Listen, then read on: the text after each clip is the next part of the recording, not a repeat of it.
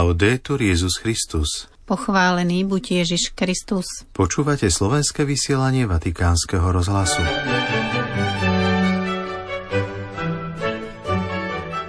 Náboženstvo má zásadnú úlohu pri výchove ľudských srdc, povedal pápež pri audiencii amerických univerzitných študentov a pedagógov. Chránte jednotu, napísal svätý Otec hnutiu spoločenstvo a oslobodenie. Pápež dnes vymenoval nového sekretára Vatikánskeho ekonomického sekretariátu. Stal sa ním Španiel Esteves de Cominges, doterajší delegát dikastéria pre evangelizáciu. Vyšlo posolstvo svätého Otca k tohtoročnému pôstnemu obdobiu. Téma znie Cez púž nás Boh vedie k slobode.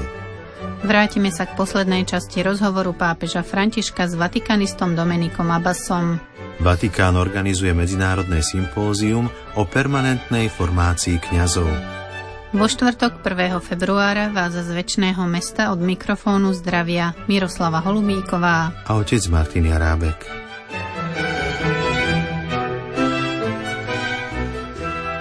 Vatikán. Katolické vzdelávanie nás zavezuje budovať lepší svet – učiť vzájomnému spolužitiu, bratskej solidarite a mieru, povedal pápež František predstaviteľom a študentom Americkej katolíckej univerzity Notre Dame, ktorých prijal dnes na audiencii. Delegácii univerzity, ktorá sídli v americkom štáte Indiana, Petrov nástupca zopakoval zásadu, ktorú rád pripomína pri stretnutí s edukátormi. Vzdelávanie má obsahovať tri jazyky. Jazyk hlavy, srdca a rúk – Spoločne tvoria horizont na formovanie pevných a dobre integrovaných osôb, vedených Kristovou náukou, vysvetlil svätý Otec.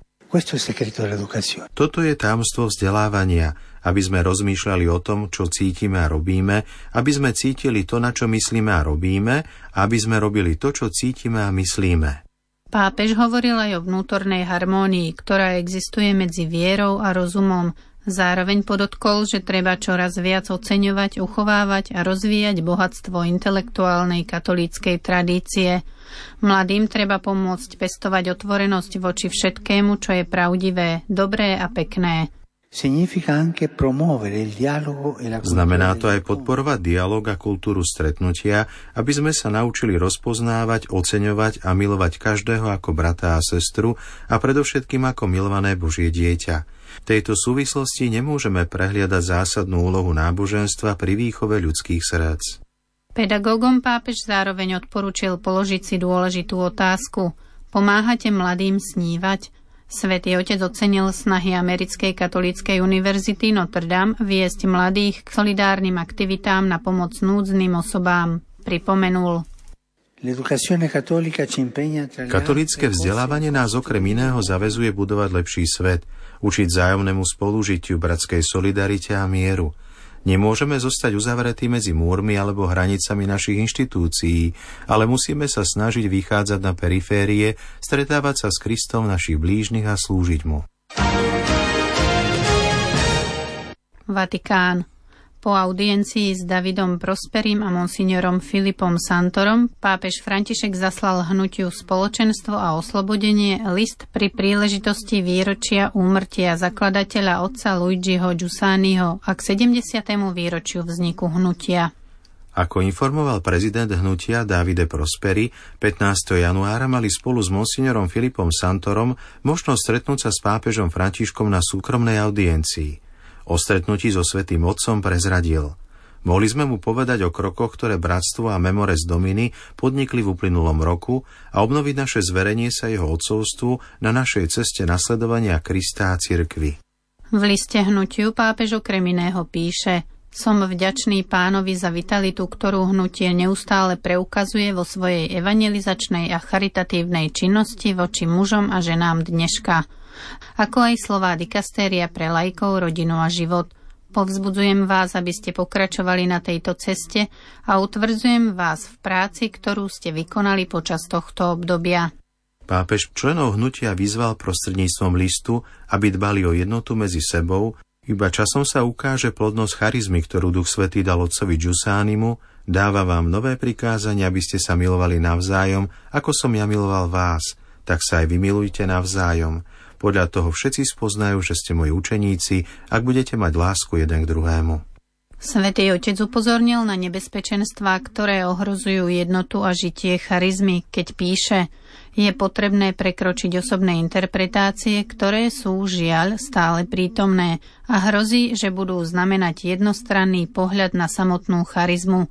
Preto vás povzbudzujem, aby ste spolu so svojimi spolupracovníkmi pokračovali v začatej práci, ktorej cieľom je zachovať integrálnu víziu.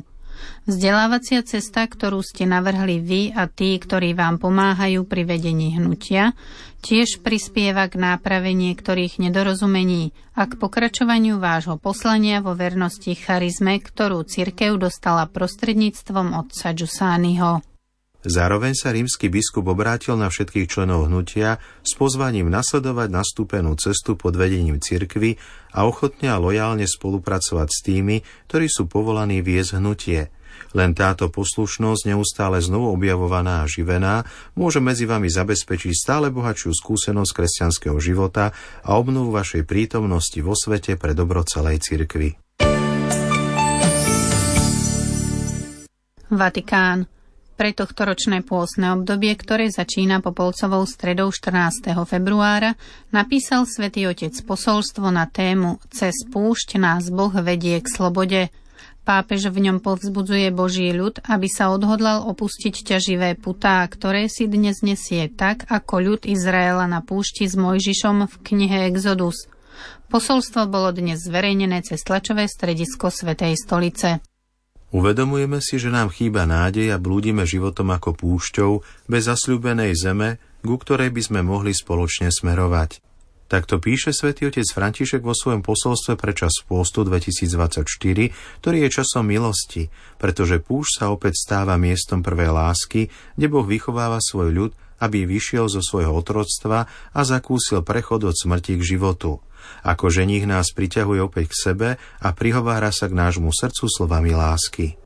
Pápež zdôrazňuje, že ak má byť naša pôsna cesta k oslobodeniu konkrétna, prvým krokom je chcieť vidieť skutočnosť. To znamená, že priznávame, že sme stále pod nadvládou faraóna, ktorá nás vyčerpáva a robí necitlivými. Ako naďalej vysvetľuje pápež, hoci sa krstom začalo naše oslobodenie, zostáva v nás nevysvetliteľná túžba po otroctve. Je to ako by sme boli priťahovaní k istote dôverne známych vecí na úkor slobody. Preto Petrov nástupca poukazuje v rozprávaní o exode na dôležitý detail. Je to Boh, kto vidí skutočnosť, je pohnutý a prináša slobodu. Nie je to Izrael, ktorý si ju žiada. Svetý Otec v posolstve vyzýva, aby sme dobu pôstu prijali ako intenzívny čas, ktorom nám opäť zaznieva jeho slovo. Ja som pán tvoj Boh, ktorý ťa vyviedol z egyptskej krajiny, z domu otroctva. Ako píše pápež, je to čas obrátenia, čas slobody a púž je miesto, kde môže dozrieť naša sloboda cez osobné rozhodnutie neupadnúť späť do otroctva. V pôsnom období, čítame ďalej v posolstve, môžeme nájsť nové kritéria hodnotenia a tiež spoločenstvo, s ktorým sa môžeme vydať na cestu, po ktorej sme ešte nikdy nešli. No je to aj čas, upozorňuje pápež, zastaviť sa. Zastaviť sa v modlitbe, prijať Božie slovo. V závere svätý Otec pozýva veriacich hľadať a riskovať, pretože ide o odvahu obrátiť sa a výjsť z otroctva. Vatikán. V rozhovore s vatikanistom Domenikom Agasom, ktorý uverejnil talianský denník La Stampa, sa svätý Otec venoval rôznym témam. Dnes si priblížime jeho ďalšie odpovede. Ohľadom jeho ciest v roku 2024 pápež spomína Belgicko, Východný Timor, Papúnovú, Guineu a Indonéziu. A predpokladá sa aj cesta do Argentíny, ale tá je zatiaľ, ako hovorí pápež, v zátvorke. Vatikanista Abasso sa opýtal, či sa pápež cítil urazený od slovných útokov nového argentínskeho prezidenta Javiera Mileja. Petrov nástupca jednoznačne hovorí, že nie a dodáva, slová vo volebnej kampani prichádzajú a odchádzajú.